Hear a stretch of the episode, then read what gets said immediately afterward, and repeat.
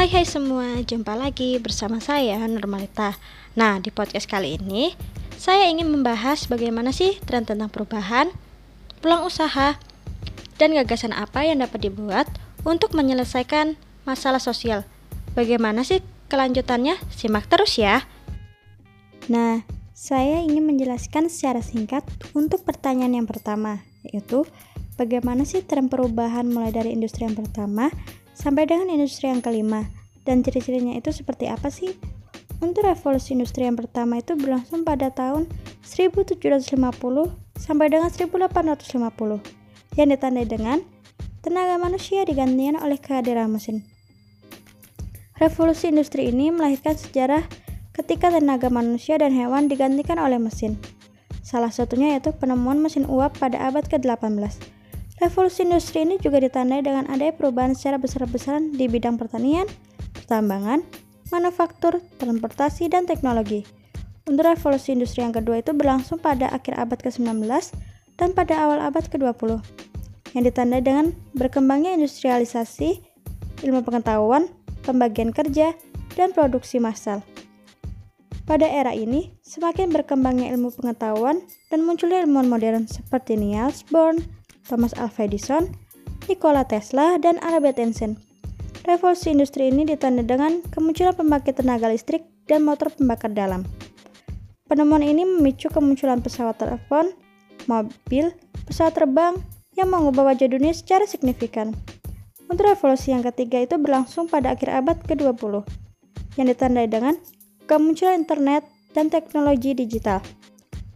Proses revolusi industri ini dikaji secara cara pandang sosiolog Inggris, yaitu David Harvey sebagai proses pemampatan ruang dan waktu, sehingga ruang dan waktu secara terkompresi dan tidak lagi berjarak.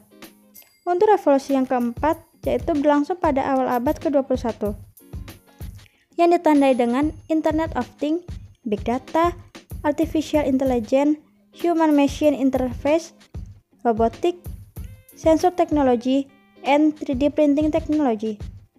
Pada revolusi industri keempat, manusia telah menemukan pola baru ketika disruptif teknologi hadir begitu cepat dan mengancam keberadaan perusahaan-perusahaan incumbent.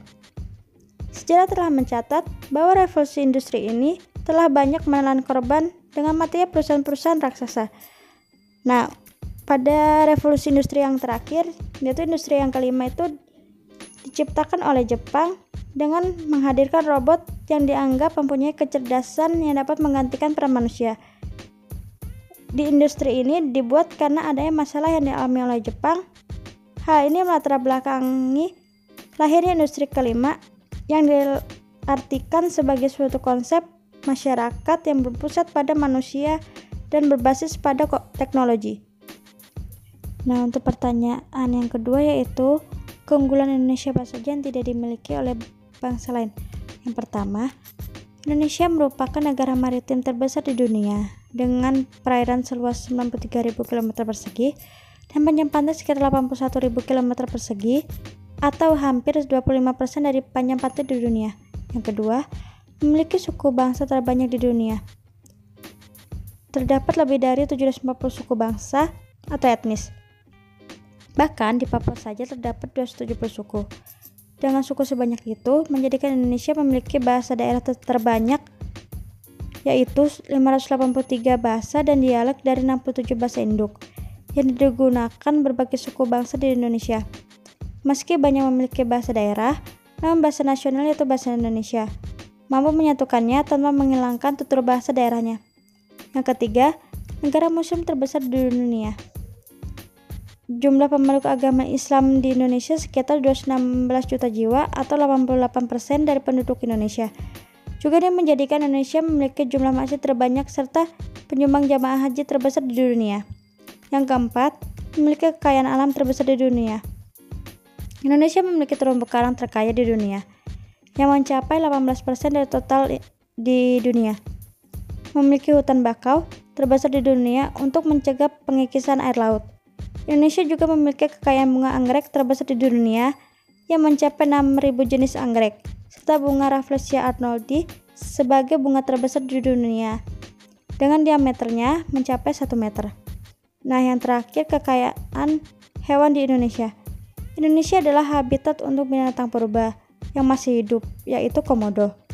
Kadar terbesar di dunia dengan panjangnya mencapai 3 meter dan beratnya 90 kg. Komodo hanya terdapat di Pulau Komodo dan sekitarnya di Nusa Tenggara Timur.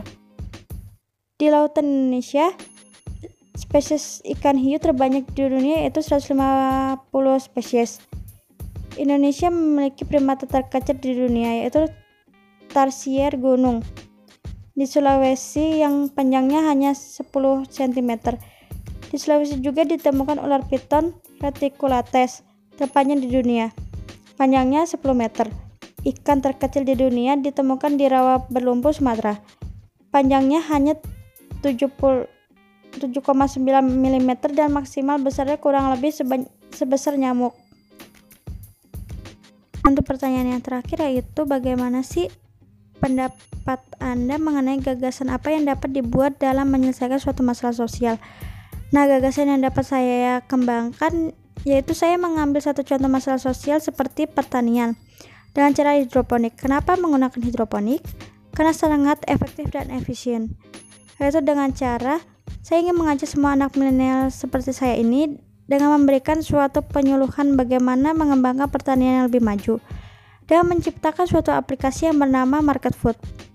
Manfaat di dalam aplikasi tersebut memuat informasi seperti cara mempermudah proses jual beli, informasi kesehatan dari makanan organik, dan makanan yang bergizi itu seperti apa? Dan bagaimana sih cara memanfaatkan lahan yang sempit? Nah seperti itulah gagasan yang dapat saya kembangkan. Nah sekian podcast yang dapat saya sampaikan. Semoga podcast kali ini dapat berguna untuk semuanya. Tunggu podcast-podcast selanjutnya ya. See you